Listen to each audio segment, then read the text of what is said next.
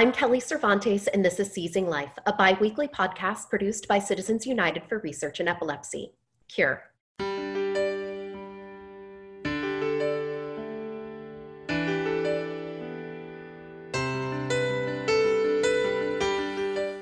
Today, I'm excited to welcome Rob Moss to another remotely recorded episode of Seizing Life as we continue to observe social distancing during the COVID nineteen pandemic. Rob's son, Evan, began having seizures as an infant and was eventually diagnosed with tuberous sclerosis, a rare genetic disease that causes non-cancerous tumors to grow in the brain and on other vital organs.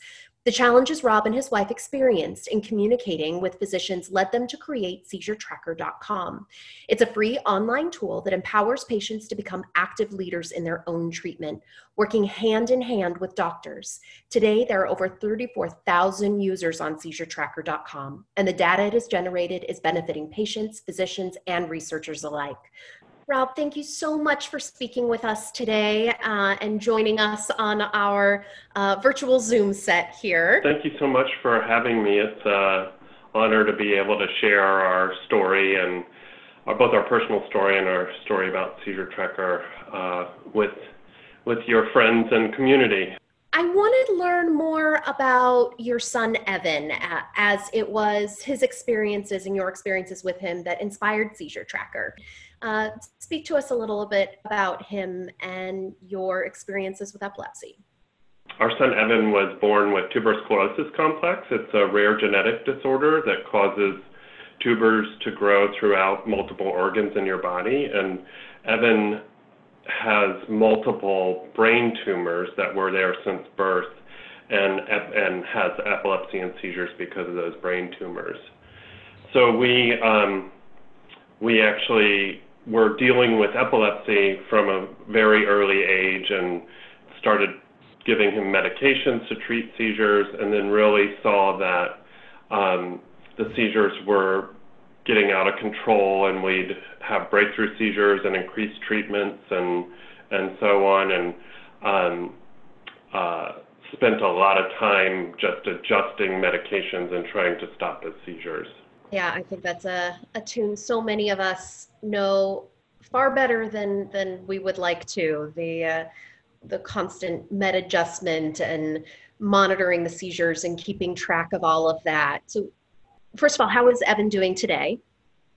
Well, thanks for asking. He is doing great. He's a vibrant sixteen-year-old, and um, up until a few months ago was doing wonderful in school, and he's very social and happy, and uh, we feel very fortunate. I think um, we look around in both the epilepsy community and the tuberous sclerosis community and see families that struggle, um, as our family does, and then see families that um, are dealing with other issues associated with epilepsy that that are what seem to be much harder to deal with. I think it's an unfortunate situation for anyone to have to deal with seizures, um, and, and just not fair, but uh, we consider ourselves very lucky and, um, and feel fortunate to have such a wonderful child and son. Um, I love that. Uh, so explain how uh, Seizure Tracker was born, um, and what exactly is Seizure Tracker, other than, you know, what we can tell by the name? Yeah, so as I mentioned, Evan's been having seizures since birth, and we really went through multiple medications. By the time he was four, he had been on, I think, nine medications, and we were really struggling to figure out how those medications were impacting both his seizure activity and then other parts of his life. And we change a medication and, and watch for a few months and then have these doctor's appointments to talk about what we thought was happening in between those medication changes. So around the time Evan was three, his seizures started doubling every month, and we really were being aggressive on the medication changes, but didn't have a way to understand um, objectively what they were doing. So we sat down and built a website that we could log Evan's seizures into with the time and date of the seizure, and then graph the seizures against the medications we were taking. So we. I'm gonna, I'm gonna stop you there for a minute, because the thing that jumps out to me right there is that, and I think that I, I can imagine that many other parents, you know, sitting there listening to this, you know, you have your child who you are trying to manage their medications and their appointments and all of this, and you're like, you know, and then I just built a website. Yeah. That's, that's superhero our, status there. Right. Well, our doctor gave us this single sheet of paper to log three hundred sixty-five days of seizures on, and we'd have these appointments with him really trying to use that sheet of paper plus all the notebooks that we had. And we were pretty aggressive about writing down and diarying his seizures just to understand for ourselves what was going on. And then it was funny, Lisa and I would sit and argue, I mean, sort of argue, but we would disagree on how Evan was doing. And then the doctor would have to listen to Lisa and I go back and forth on on uh, what we think the medication impact was, was happening. And then um, it would just seem to be an inefficient use of our time and the doctor's time, and then we'd make some subjective uh, decision on the medication we were going to try next to try to stop the seizures, often with very little success. So um, yeah, the going out and building a website, it was interesting because we decided to do this for ourselves, and I'd go and um, I had a home office at the time, I had my own business, so we'd um, I'd go down and, and try to leverage what I knew about programming websites at the time, and um, I'd go downstairs and build a piece of the website, and I'd bring it up and I'd say, Lisa, what do you think about this? And she'd say, no, this doesn't work, go back downstairs. So there was a lot of back and forth with understanding what our need was and how we were going to build this for ourselves. So we actually took it in when it was ready to for our doctor to look at, and showed him this printout of these graphs it was Um, producing, and he asked us to make it public at that point. So that st- started a whole new swirl of, well, how do we take what we've built for ourselves and then uh, really turn it into a system that's usable uh, across the epilepsy community. Hi, this is Brandon from Citizens United for Research in Epilepsy, or Cure. Since nineteen ninety-eight, Cure has raised more than seventy million dollars to help fund more than two hundred thirty-five research grants in fifteen countries around the world. Learn more at cure epilepsy dot org. Now back to this episode of Seizing Life. So what year was that when Seizure Tracker became um, a public resource? Oh yeah, well this is kind of an interesting story. So I think it was about two thousand six when we had that first sit down and showed it to Evan's doctor. We spent about a year adjusting the interface to make it usable for for the for other families, and um, actually launched it from uh, the waiting room at the hospital where Evan was having a three-stage focal resection in two thousand seven. So we had worked on it for about a year, um, making it a usable tool, and then. Um, and then really decided it was ready in two thousand seven to push out to the public. What was really interesting was they had a waiting room in the hospital outside of the I C U where Evan was staying, and um, my brother and I sat down and would code uh, for about the first week that Evan was in the hospital, just tying up some of the loose ends, and then Lisa pushed it out, um, I think probably the second or third week that we were in the hospital, to the, the tuberous sclerosis Um, community forum, and and just to make it available to a, a group that we knew fairly intimately to get more feedback on. And what was really frightening was that, you know, we went to bed one night and the next morning we had fifty people using the website, and the next day one hundred fifty people, and we knew at that point that there was definitely a gap um, for what we had done and produced, knowing what our needs were and then being able to provide it to a much larger community. So it's it really took off in that that first period. And what was interesting at that point, so we started getting a bunch of feedback from families uh, within the T S community, and then there there were groups other advocacy groups that really started latching onto it. So the Dravet families started getting in touch with us and asking for more features, and and uh, we spent the next uh, year or two years really responding to the community and trying to build in uh, new features and tools that we didn't really understand what the need was. Now, so it's been thirteen, fourteen years since those original days of coding in uh, in your home office and in the I C U waiting room. Uh, there are so many more features to this now. It is not just tracking seizures. It is um, you know, tracking uh, your ketogenic diet. Talk to us about these additional features that that really make this a, a, a full program. Yeah, thank you. So for us, it's really interesting because I think we consider it really a community resource, and um, we've set up our development system that we have pretty intimate communications with our user base, and we're able to respond to development requests and feature requests as they come in from our user base, but then also as technology changes. So. Um, just as an example, so when I mentioned we launched the site, we had never dealt with rescue medications and didn't know that families struggle with the idea of administering these sometimes on a daily basis, and then understanding what impact those have on, on seizures as they were happening or possibly preventing seizures. So we, um, it was actually the Dravet community that reached out to us fairly early on and asked for us to include a rescue medication tool.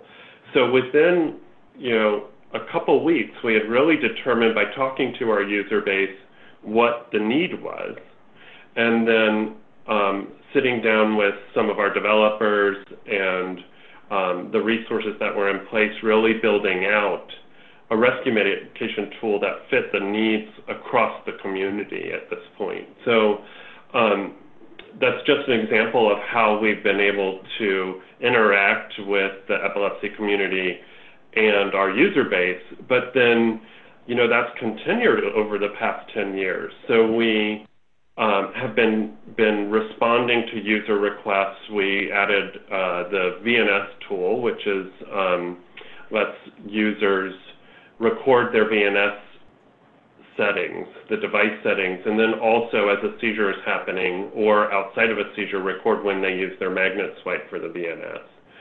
So as you mentioned, there's also diet therapy. So we built, a, um, working with the Charlie Foundation, we built a system for users to record the different diets they're on and then see how those diets impact seizures and other aspects of their life. So, um, uh, really, I think what we've tried to do in the expanse of the tools that are developed is if there's a gap in need and a user requests something, we explore what the need is, and then we often, um, the, the user or uh, we work with the professional community a lot that request tools, we often enlist them as sort of a focus group or advisor to the tool development. So often they regret actually asking for tools because we really leverage folks who are more intimate with the need to be able to um, uh, uh, help us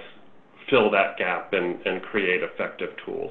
It's so beautiful that this is born of the community and by the community. And I, I love the idea of, of all of us coming together, and which sort of leads me to my next point about, you know, this is a tool, yes, for patients and caregivers, but it's also able to be utilized by clinicians and researchers. So bringing together all of these people who are all battling epilepsy uh, from different sides. Talk to us about how this tool is able to be used uh, by these different communities. Yeah, so as you can imagine, um, the database has grown exponentially in ten years, and we were getting approached by researchers specifically to try to leverage the data to help understand um, that sort of the natural history of epilepsy at first.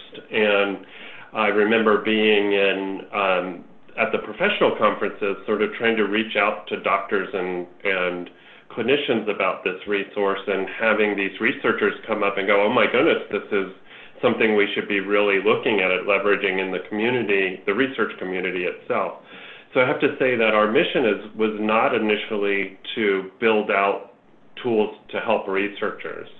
Our, our mission is to empower patients to have an active dialogue with their clinicians to make better treatment decisions and therapy decisions.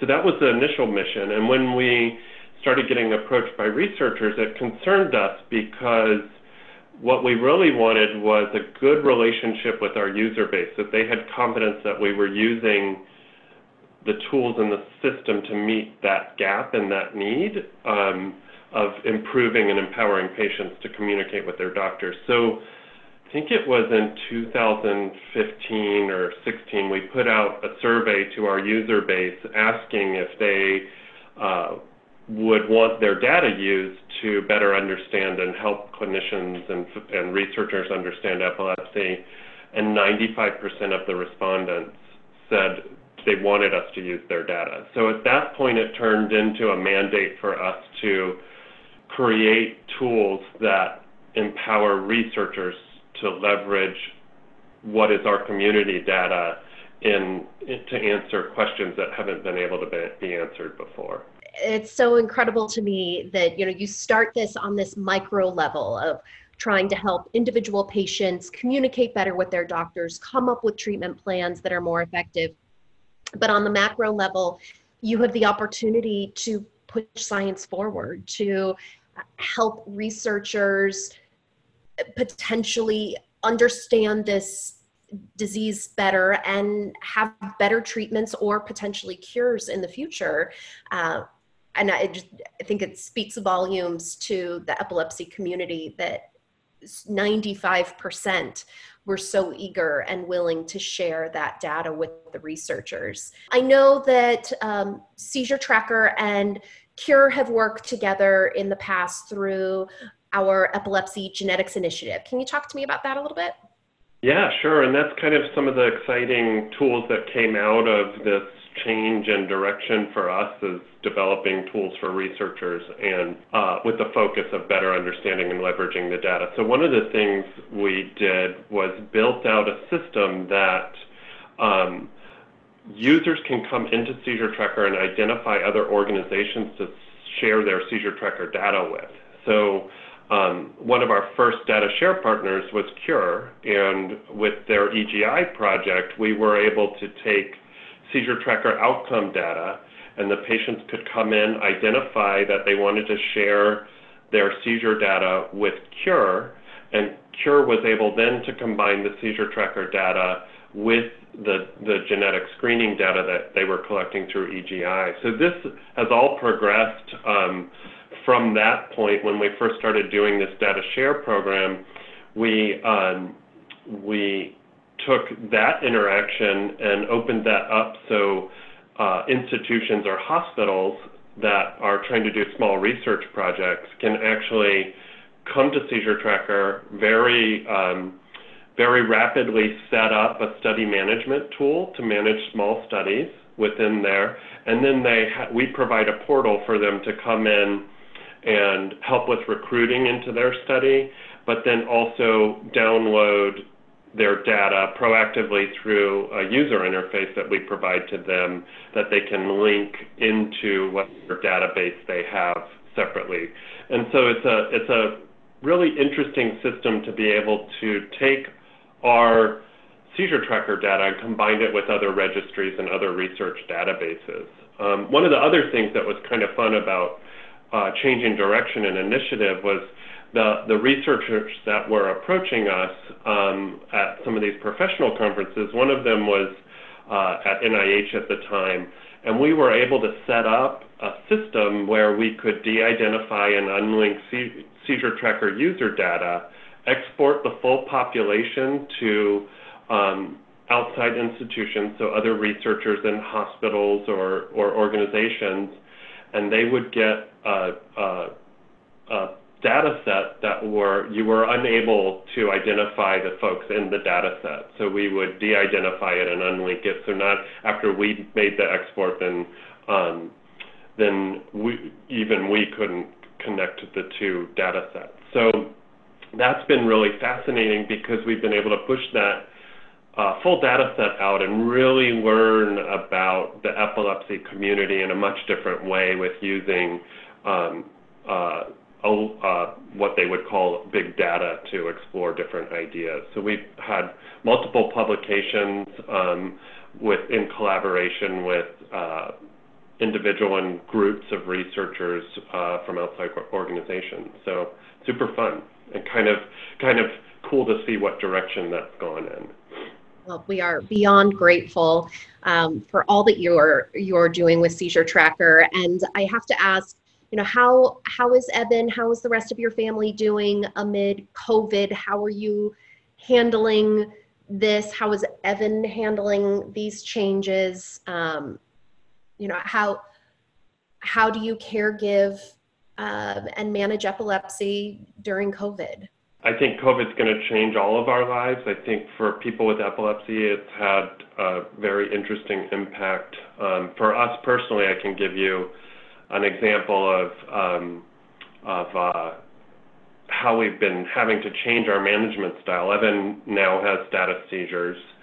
They happen fairly routinely, so every two or three weeks we ha um, we take turns sleeping with Evan, uh, my wife and I, and he has nocturnal seizures that require medication as soon as they start. So um, all of them are status.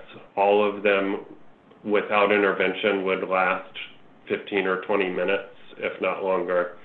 So we um, we have a care plan in place where uh, when Evan starts having a seizure at, at, at night, we'll administer uh, rescue medication to try to stop the seizure as quickly as possible. And um, if it lasts longer than five minutes, we have to administer another rescue medication. And we call E M S to have them um, observe or transport if he's still seizing when they when they show up. So most recently, um, it was quite fascinating. We have our care plan, and we make a decision fairly early on whether we're going to transport him or not. If the seizure stops before they sh they uh, E M S arrives, we'll they'll we'll let them come in, monitor his vitals for a little while, and then usually turn down transport. But he's been transported multiple times for seizures that are still going on when they show up. And so um, uh, for one of his last more recent seizures, it was we had administered the first rescue medication. We were waiting. Um, we administered the second rescue medication and called E M S. And uh, as As they were en route, um, Evan stopped seizing. We knew we weren't going to transport him, so we were pleading with them to turn the ambulance around because at this point we've been uh, self-isolating for, you know, over a month and a half, and having people into our house who are possibly at risk was, was a concern for us.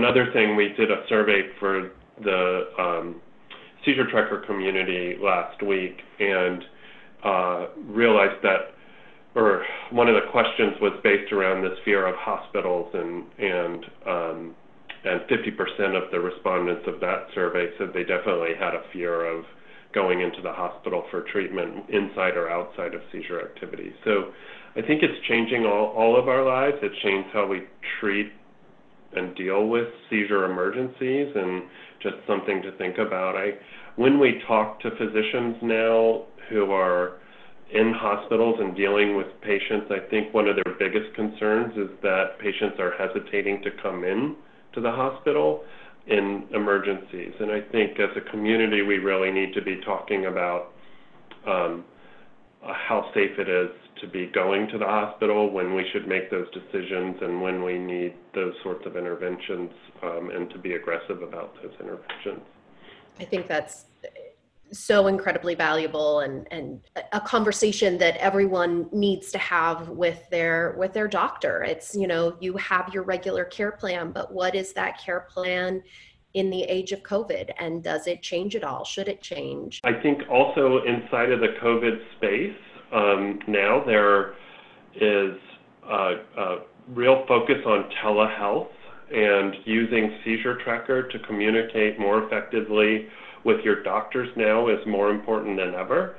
And, um, and hopefully you can integrate this system into how you're currently managing epilepsy, and then share uh, more accurate data in a more effective way. If anyone wants to learn more, Seizure Tracker dot com, correct? Yes, so I'm sorry. You can definitely go to Seizure Tracker dot com to learn more about the system and the tools. Um, there's mobile apps in both iTunes, Google Play, and we have an Amazon Alexa skill, so you can record your seizures by voice. And I encourage people to go to the website, set up an account, explore the tools. We're really focused on um, our new initiative of it's not just seizures, and understanding things outside of seizures that are both impacted by lifestyle change and and therapy adjustments. And, and so I encourage people to go to Seizure Tracker dot com, set up an account, and then definitely explore the mobile apps, which are seizure recorders. They're meant to be used as a seizure is happening, and they can, uh, you can record rescue medications and V N S information as well.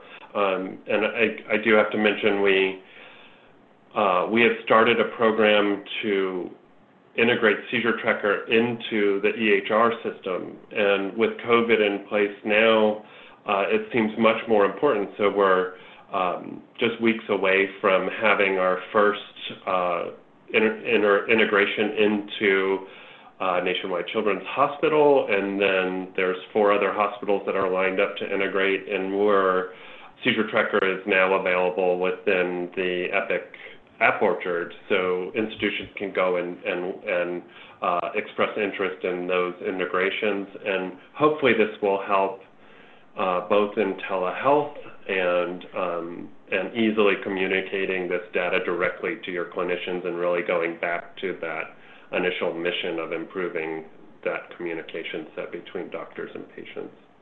It's amazing. I Um, cannot wait to continue to watch your journey and the Seizure Tracker path. And Rob, we are incredibly grateful to you for having taken the time to chat with us today. Um, send so much love to the fam, and uh, we appreciate your time. Thank you, Kelly. It's been a pleasure. Thank you, Rob, for explaining how Seizure Tracker is improving patient care.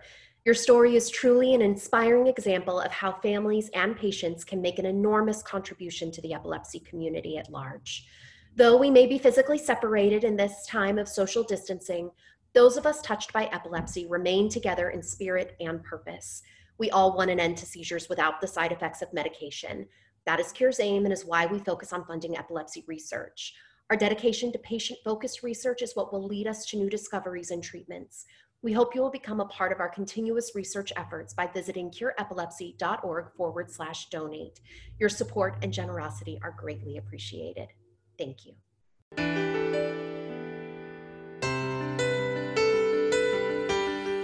The opinions expressed in this podcast do not necessarily reflect the views of Cure. The information contained herein is provided for general information only and does not offer medical advice or recommendations. Individuals should not rely on this information as a substitute for consultations with qualified healthcare professionals who are familiar with individual medical conditions and needs. Cure strongly recommends that care and treatment decisions related to epilepsy and any other medical condition be made in consultation with a patient's physician or other qualified healthcare professionals who are familiar with the individual's specific health situation.